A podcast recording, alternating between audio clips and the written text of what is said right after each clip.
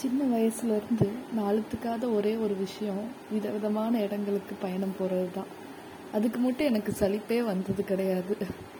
எனக்கு ஏதோ ஒரு ஒரு இடம் போகும்போதும் அங்கே இருக்கிற ஒரு ஒரு விதமான வில விஷயங்கள் பல மனிதர்களை பார்க்கும்போதும் ஏதோ நம்மளே நம்மளை திருப்பி ஏதோ நம்மளை நம்ம ஒரு மாதிரி கண்டடைஞ்சிக்கிட்ட மாதிரி தோணிக்கிட்டே இருக்கும். சின்ன வயசுலேருந்தே எனக்கு புத்தக வாசிப்பு இருந்துச்சு. அதோடைய மிகப்பெரிய எனக்கு கொடுத்த பரிசு என்னன்னா ஒரு பெரிய நம்ம காணாத உலகத்தை பற்றியும் அது நமக்கு ஒரு அறிமுகம் பண்ணியிருக்கும். ஏதோ ஒரு ரஷ்யன் நாவலில் எங்கேயோ படிக்கிற ஒரு இடம் அந்த குளிரை நம்ம உணர்வோம். இங்கே நம்மளுடைய சின்ன அறையில் இருந்துக்கிட்டு. அது மாதிரி ஒரு அழகான கற்பனைகளை விரிக்கிறது எனக்கு தெரிஞ்ச நூல் வாசிப்பு தான். அப்படி ஒரு லா ஒரு கடைசி ஒரு நாலு வருடமாக எந்த பெரிய பயணமும் செல்றதுக்கான வாய்ப்பே இல்லை. நான் பயணம்ன்றது திட்டமிட்டு பெருசாக தான் போகணும் அப்படியெல்லாம் கிடையாது. இங்கேருந்து பக்கத்து தெரு போகும்போது கூட நமக்கு பிடிச்சு போகிறோம் அப்படின்ற போது அது வேற மாதிரி விஷயம்தான். சின்ன சின்னதாக நிறைய விஷயங்கள் நமக்கு கண்ணுக்கு தெரிஞ்சுட்டே இருக்கும். சின்னதாக அங்கங்கே என்ன சொல்கிறது ஒரு சின்ன நாய்க்குட்டி இருக்கும். அப்புறம் பார்த்தீங்கன்னா அந்த ஒரு ஓரமாக ஏதோ ஒரு காற்றுல ஆடிக்கிட்டு இருக்கிற ஒலை ஒரு இலை இருக்கும். நம்ம ரிலா ஒரு- ஒரு மாதிரி ஒரு ஓய்வாக நம்ம உணரணும் அப்படின்றதுக்கு வந்து நம்ம ஒரு பெரிய அளவில் திட்டமிட்டு பெரிய பெரிய பயணம்லாம் செல்லணும்னு தேவையே கிடையாது. என்னை பொறுத்த வரைக்கும் எ- எங்கே ஒரு சின்ன நிகழ்வோ ஒரு சின்ன அசைவோ கூட நம்மளை எளிமையாக ஆக்கிரும். அதுதான் வந்து ஒரு நல்ல ஒரு பயணத்துக்குரிய ஒரு நல்ல இதுன்றது என்னுடைய இது. எனக்கு ஒரு ரெண்டு வருடமாகவே வந்து என்னமோ வழக்கமாக எல்லாருக்கும் அந்த ஒரு வாழ்க்கையில் ஒரு கட்டம் வரும்னு நினைக்கிறேன். ரொம்ப ஒரு மாதிரி ஒரே இடத்துல தங்கிட்ட மாதிரி ஒரு நினப்பு. எந்த அளவுக்கு நான் ஆர்வமாக வெளியில் பயணப்பட விரும்பினேனோ அந்தளவுக்கு வந்து நான் இப்போ வந்து ஒரு மாதிரி வீட்டுக்குள்ளாரே இருக்கிற மாதிரி ஒரு சூழ்நிலை வந்து எனக்கு அமைஞ்சிருச்சு. ஆனால் வந்து உடம்பு தான் வீட்டில் இருக்குது மனசு வந்து எப்பொழுதுமே வந்து அது அப்படியே பெருசாக விரிஞ்சு பறக்கணுன்ற மாதிரியான ஒரு மனசு. ஆனால் வந்து என்னுடைய கடமையிலேருந்து என்னால் வெளியிலலாம் வர முடியாது. கட்டாயம் அது நான் செய் செய்யலைன்னா அது ஒரு திருப்தி இல்லாமல் தான் இருப்போம். என்ன சொல்கிறீங்க அதனால் இந்த ஒரு நாலு வருடம் வந்து இது பிறருக்கான வருடம். எனக்கான எனக்கான நேரங்கள் வந்து ரொம்ப குறைஞ்சி போயிருச்சு. கடுமையான வேலை பலு அது கிட்டத்தட்ட என்னை உறிஞ்சிருச்சுன்ற மாதிரி தான் சொல்லுவேன். அப்போ பார்த்தீங்கன்னா ஒரு ஒரு கட்டத்தில் எனக்கு வந்து என்னடா இப்படி இப்படி என்ன சொல்கிறது ஒரு மாதிரி ஒன்றுமே நம்மள்ட்ட இனி ஒன்றுமே இல்லையோ அப்படின்னு தோன்ற ஒரு கட்டம் வரும்போது என்ன நானே வந்து ரொம்ப எனக்கு நானே வந்து என்ன சொல்கிறது ஒரு மாதிரி ரொம்ப குறைவா என்ற மாதிரி ஒரு தருணம் அமையும் போது நான் வந்து பின்னாடி முன்னாடி நான் என்னென்ன பண்ணேன் அப்படின்றதெல்லாம் யோசிக்க ஆரம்பித்தேன் அப்போ தான் தெரிஞ்சு என்னையே அறியாமல் நிறைய இடத்துக்கு போயிருக்கேன். நிறைய இடத்துக்கு போனதை விட ஒரு ஒரு இடத்துலையும் ஒரு தனித்துவமான நிறைய அனுபவங்கள் வந்து கிடச்சிருந்துச்சு. சரி அதை வந்து ஒரு தொகுப்பாக போடலாம் அப்படின்னு நினச்சிட்டு தான் நான் முத முதல்ல எழுத ஆரம்பித்தேன் எனக்கு கட்டாயமாக நம்ம எ- எல்லாரும் இப்போ புக்கு படிக்கிற எல்லாருக்குமே எழுதணுன்ற விருப்பம் இருக்கும். அப்படி இருக்கும்போது அப்போ ஆனால் வந்து தயக்கமும் நிறையா இருக்கும். ஏன்னா நம்ம ஒரு ஒரு ரொம்ப ஒரு பெரிய ஒரு நல்ல ஒரு தரமான படைப்புகளை வாசிச்சுட்டு நம்மளுடைய எழுத்து ரொம்ப ரொம்ப ஒரு என்ன சொல்கிறது ஒரு பொருந்தாத ஒரு விஷயமா தான் தோணும். ஆனால் அதையும் மீறி அந்த தயக்கத்தையும் மீறி ஏதோ ஒன்று செய்யணும். அதாவது ஏதோ ஒரு அடையாளம் எனக்கான அடையாளம் இருக்குது இருந்துச்சு அப்படின்றது தெரிஞ்சுக்கணுன்ற மாதிரி ஒரு அது அதான் சொல்கிறேன் இல்லை இது ஒரு கட்டம் தான் இது க- இதுவும் ஒரு பீரியடில் கடந்து போயிடும் ஆனால் இப்போ ஒரு மாதிரி தேங்கிட்டு இருக்கிற மாதிரி தோன்ற அந்த கட்டத்தில் நான் முன்னாடி பண்ண பயணங்கள்லாம் திருப்பி பார்க்க ஆரம்பித்தேன் அப்போ அது அப்படியே தொகுத்து ஒரு நாற்பது கட்டுரையாக வந்து நான் ஒரு சின்ன ஒரு பிளாக் மாதிரி தொடங்கி அதில் எழுதிட்டு இருந்தேன். அதில் வந்து எனக்கு ரொம்ப பிடிச்சது வந்து சித்திர சபை அது சம்மந்தமாக நான் போன ஒரு சின்ன பயணம் பயணம் தான் அது. அதுதான் இப்போ சமீபத்தில் நான் போனது. அது வந்து எனக்கு வந்து அது அது என்ன சொல்கிறது அதில் கிடைச்ச வந்து என்ன சொல்கிறது சில தனித்துவமான அனுபவங்கள் வந்து அது அது என்ன சொல்கிறது கடைசி வரைக்கும் சில விஷயம் ஞாபகம் இருக்கும்ல? அந்த மாதிரி சில இது. எனக்கு வரலாறு ரொம்ப பிடிக்கும். அதே மாதிரி அந்த ஒரு பழங்கோயில்கள்ன்ற அந்த ஒரு அமைப்பு வந்து எனக்கு அவ்வளோ ஒரு என்ன சொல்கிறது மனதுக்கு நெருக்கமான விஷயம். நான் எப்போதுமே பார்த்தீங்கன்னா நான் வா சின்ன ஊரில் தான் எங்கள் ஊர் வந்து கொஞ்சம் அதாவது பழமையும் புதுமையும் கலந்த ஊர் தான். நிறைய பழங்கோயில் இருக்கிற ஒரு ஊர். எங்கே ரொம்பலாம் மனசெல்லாம் டிஸ்டர்ப் ஆயிடுச்சுன்னா ஒன்றுமே இல்லை. போய் ஒரு தூணில் இப்படியே தான் உட்காந்துருப்பேன் அந்த இடமே நம்மளை சாந்தப்படுத்திடும் எத்தனை வருஷம் எத்தனை கணக்கான ஆயிரக்கணக்கான வருஷமா அந்த ஒரு பிரார்த்தனைகளையும் நல்ல நம்பிக்கைகளையும் கொண்டுட்டு இருக்கிற அந்த கோயிலில் வந்து கட்டாயம் நம்மளை வந்து ஆற்றுப்படுத்துகிற அந்த அமைதி வந்து எப்பொழுதுமே நமக்கு கிடைக்கும்.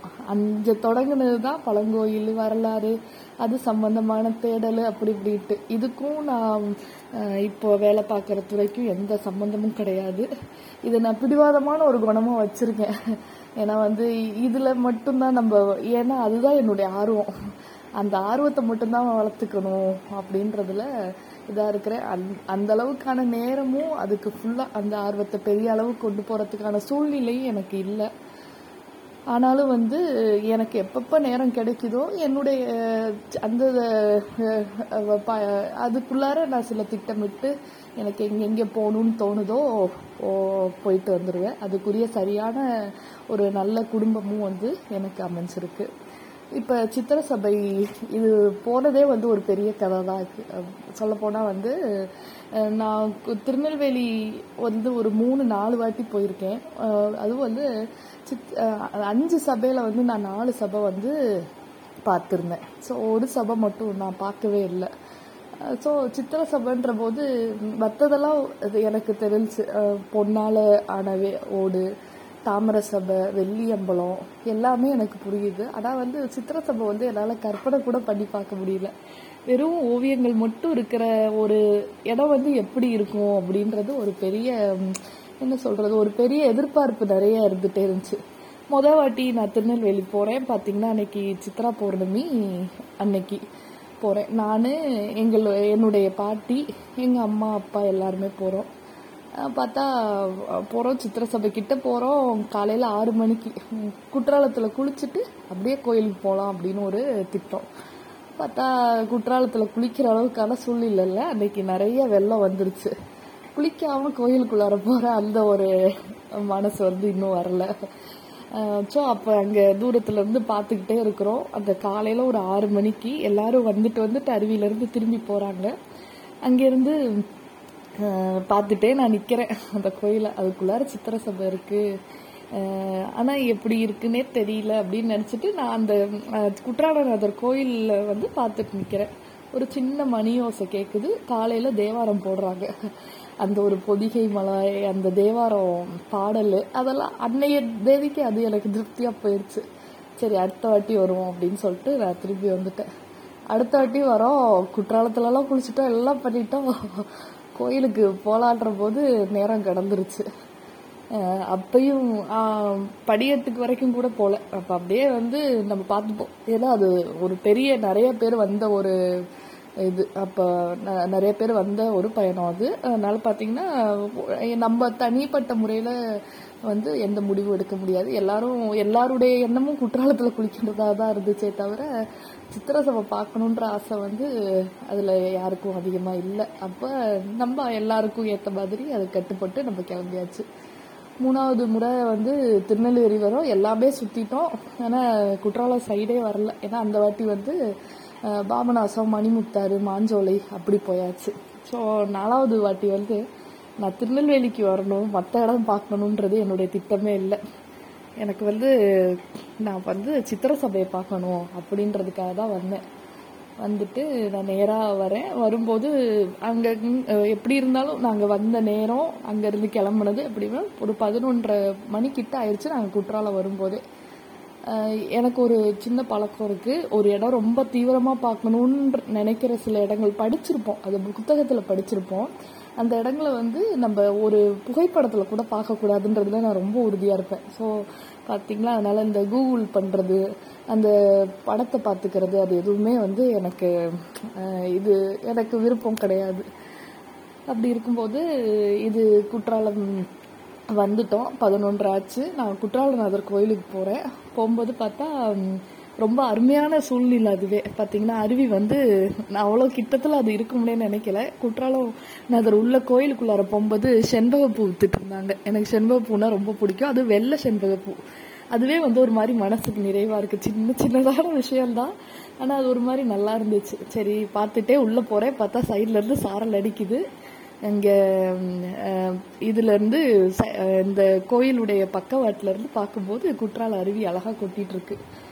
உள்ள ஃபுல்லாக முணு முணு முணுன்ட்டு ஒரு மாதிரி மெல்லிசான சத்தத்தில் வந்து ரொம்ப மெல்லிசான சத்தத்தில் வந்து திருவாசகம் ஓடிக்கிட்டு இருக்கு ரொம்ப ரொம்ப இனிமையாக இருந்துச்சு. அது ஒரு பதினொன்றரை தான். ஆனால் கோயில் வந்து ஒரு மாதிரி ஒரு சாங் சாயங்கால வேலைக்குன்னு ஒரு ஒரு அழகு இருக்கும். ஒரு சின்ன ஒளி ஒரு வெளிச்சம் இருக்கும். அந்த வெளிச்சம் வந்து அந்த கோயிலுக்கு வந்து அப்போ இருந்துச்சு. ஸோ உள்ளே போகிறோம் இங்கே வந்து நடராஜருக்கு ஏதோ பூஜை பண்ணி வச்சுருக்காங்க. எல்லாம் இது பண்ணுறாங்க நேராக சாமியெல்லாம் பார்க்குறோம் நல்லா இருந்துச்சு. வேக வேகமாக வெளியில் வந்துட்டு சுத்து பிரகாரத்தை சுற்றி பார்க்குறோம். சாமி வரைக்கும் கூட்டம் இருக்குது சுத்து பிரகாரத்தில் எப்போதுமே கூட்டம் இல்லை. எனக்கு ஆச்சரியமாக இருந்துச்சு. அப்போ என்ன இது? சித்திர சபைலாம் எவ்வளோ முக்கியமான இடம். இதில் போய் கூட்டம் இல்லையே நினச்சிட்டு சுற்றி வரோம். வரும்போது கிட்டத்தட்ட பதினொன்று முக்கால் கிட்ட ஆயிட்டு பதினொன்று முக்கால் பதினொன்று ஐம்பது கிட்ட ஆயிடுச்சு வரும்போது எங்கே இங்கே ஏங்க இங்கே வந்து காணமே ஒரு ஓவியத்தை கூட காணமே எனக்கு சின்னதாக ஒரு சின்னதாக ஒரு காவி பட்டை தெரிஞ்சால் கூட ஓ சித்திர சபை ஆரம்பிச்சிருச்சோன்ற அளவுக்கு ஒரு ஒரு மாதிரியான மன ஒரு என்ன சொல்கிறது ஒரு ரொம்ப எதிர்பார்ப்பான ஒரு மனநிலையில் வந்து நான் இருந்தேன். அப்போ பார்த்தீங்கன்னா சுற்றி வரோம். அங்கே வந்து ஒரு வயசானவர் நின்றுட்டு இருந்தார் அவர்கிட்ட போய் கேட்குறோம் ஐயா சித்திர சபை எங்கே இருக்குது இதுக்கு மேலே ஒரு பிரகாரம் இருக்கா? அப்படின்ற மாதிரி தெரி- கேட்குறோம் உடனே அவர் வந்து அது எதுக்கு இங்கே தேடிட்டு இருக்கிறீங்க? அது இன்னும் அரை கிலோமீட்டர் தள்ளி அங்கெல்லாம் இருக்குது அப்படின்னாரு. எனக்கு ரொம்ப இதாக போச்சு. சே கொஞ்சம் ஒரு அடிப்படையான சில விஷயங்களை தெரிஞ்சுட்டு வந்திருக்கலாம். நம்ம நான் நினச்சிட்டேன் குற்றாலநாதர் கோயில் தான் சித்ரா சம்பன் நினச்சிட்டு நான் இது பண்ணுறேன் பார்த்தா மணி கிட்டத்தட்ட பதினொன்பது பதினொன்று ஐம்பத்தஞ்சு அரை கிலோமீட்டர் தூரம். கழிச்சு கோயில் அப்படின்னாரு. அவர் சொல்கிற வேலையை அப்படியே அவர் சொல்கிறார் வெளில போங்க. அங்கிட்ட ஒரு படி இருக்கும். அப்படியே நேராக போனீங்கன்னா கடைசியில் வந்து தான் கோயில் வந்துடும் அப்படின்னு சொல்கிறாரு நான் அப்புறம் பார்த்தா எங்கள் வீட்டில் அவங்கள பார்க்குறேன் அவர் சொல்கிறாரு நீ இவ்வளோ தூரம் வந்தது சித்திர சபை பாக்குறதுக்கு தான். நீ ஓடு நான் பின்னாடியே வரேன் மெதுவா அப்படின்னு சொல்லி அவர் சொல்கிறாரு அந்த செகண்ட் அங்கே கோயில்ல இருந்து கட கட கட கடன்னு ஓடல. பார்த்தா படியெல்லாம் தப்ப தப்ப தப்பாது ஏறி ஓடி அங்கே ஒரு நடுவில் ஒரு ரோடு வேற வருது. அந்த ரோடெல்லாம் தாண்டி அப்படியே போகிறேன் மெதுவாக அந்த மண் கல் மண்ணெல்லாம் போட்டு ஒரு சின்ன குறுகின பாதை மாதிரி இருக்குது ஏன்னா சைடில் அந்த பக்கம் வந்து வீடு எல்லாம் இருக்குது மாதிரி இருக்குது கடந்து போகும்போது பார்த்தா ஒரு பெரிய தெப்பக்குளம் இருக்குது அதுக்கிட்ட இந்த கோயில் இருக்குது போய் அது வரைக்குமே ஓடி தான் போகிறேன் நிற்கிறேன் பன்னெண்டு மணியோட சாத்திடுவாங்க. நான் கிட்டத்தட்ட போய் நிற்கும் போது மணி பதினொன்று ஐம்பத்தெட்டு அந்த இது இருக்குது நான் பன்னெண்டு மணிக்கு சாத்தலை. பன்னெண்டரை பன்னெண்டே முக்கால் தான் சாத்தலாங்க நான் போய் நிற்கிறேன் பன்னெண்டு மணிக்கு அப்புறம் பார்த்தா அவ வாசலில் நின்ன உடனே அந்த ஒரு நிதானம் வந்துருச்சு. சரி கோயில் திறந்துருக்கு. நம்ம சபையை பார்த்துடலாம் அப்படின்ட்டு. பார்த்தா உள்ளே போகிறேன் ஒரு பெரிய மண்டபம் தான் முதல்ல இருக்குது அந்த மண்டபத்தில் நால்வர் சிலை வந்து அழகாக இருக்குது அதை தாண்டி உள்ளே போகிறேன் எனக்கு வந்து இப்போ வரைக்குமே வந்து அது எப்படி சித்திரை அதாவது ஒரு ஓவியமாக வரைஞ்சு அந்த சபை எப்படி இருக்குன்றதுக்கான இது வந்து ஜாஸ்தி அந்த எதிர்பார்ப்பு வந்து ரொம்ப அதிகமாக இருந்துச்சு. அதை மட்டும் என்னால் கற்பனையே பண்ண முடியல. அப்போ உள்ள போகும்போது ஒரு சின்னதாக ஒரு ஓடு வெஞ்ச மாதிரி ஒரு இது போட்டிருக்காங்க.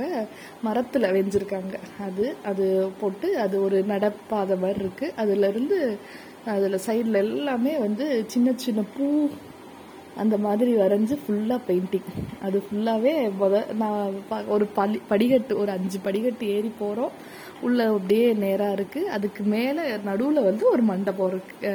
ஒரு சின்ன சுற்று மண்டபம் மாதிரி இருக்குது இந்த இது வழியாக நடந்து போய் அந்த உள்ளே போய் பார்க்கணும். பார்த்தா இதில் அந்த பூவே பார்த்தோன்னா அந்த மலையிலேருந்து பறிச்சுட்டு வந்த ஒரு பூவெல்லாம் மலைக்குன்னு சில பூ இருக்கும்ல. அந்த பூக்கள் தான் அது.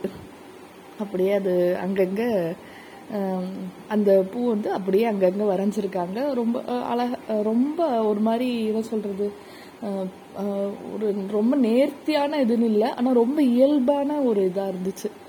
அப்படியே உள்ளே போகிறேன் போகும்போது இங்கே அந்த இதுக்கு பக்கத்தில் வந்து நுழையிற போது அடுத்து அந்த உள்ளே இருக்கிற அந்த பிரகாரத்துக்குள்ளார நுழையும் போது ரெண்டு நடு ரெண்டு பெரிய சித்திரம் வந்து வரைஞ்சிருக்காங்க. எனக்கு அது பேரு கூட நான் படிக்கலை. ஏன்னா எனக்கு வந்து மூடிடுவாங்கன்ற அந்த இதே தான் இருந்துட்டு இருந்துச்சு. அந்த சித்திர சபையில் அப்போதைக்கு வந்து ரெண்டு பேர் தான் இருந்தோம். நானும் இன்னொருத்தவங்க ஒருத்தவங்க தான் இருந்தாங்க. ஸோ அதனால் எங்கே வேகமாக மூடிடுவாங்களோன்ட்டு நான் வேகமாக உள்ளே போகிறேன் ஆனால் அந்த கண் என்னால் வந்து இன்ன வரைக்குமே அது மறக்க முடியல. அவ்வளோ ஒரு உயிரோட்டமான கண் ஒரு என்ன சொ அது நேரில் வந்து ஒருத்தவங்க நின்றுட்டு இருக்கிற மாதிரியான ஒரு கண்கள் அது. அதுக்கப்புறம் நான் உள்ளே போகிறேன் உள்ளே போனால் முழுக்க ஓவியம் தான். எல்லா இடமும் ஓவியம். மதுரை மீனாட்சி வந்து அதாவது தடாதகை இவங்க மீனாட்சி வந்து மதுரையில் எப்படி பிறக்கிறாங்க அவங்க எப்படி ஒரு ராணியாக இது பண்ணுறாங்க போருக்கு போகிறது சுந்தரேஸ்வரர் கல்யாணம் பண்ணிக்கிறது எல்லாமே வந்து இது. அது மாதிரி பல வகையான ஏகப்பட்ட இந்த மாதிரி கடவுளருடைய உருவம் வந்து வரைஞ்சிக்கிட்டு வரைஞ்சிருக்காங்க.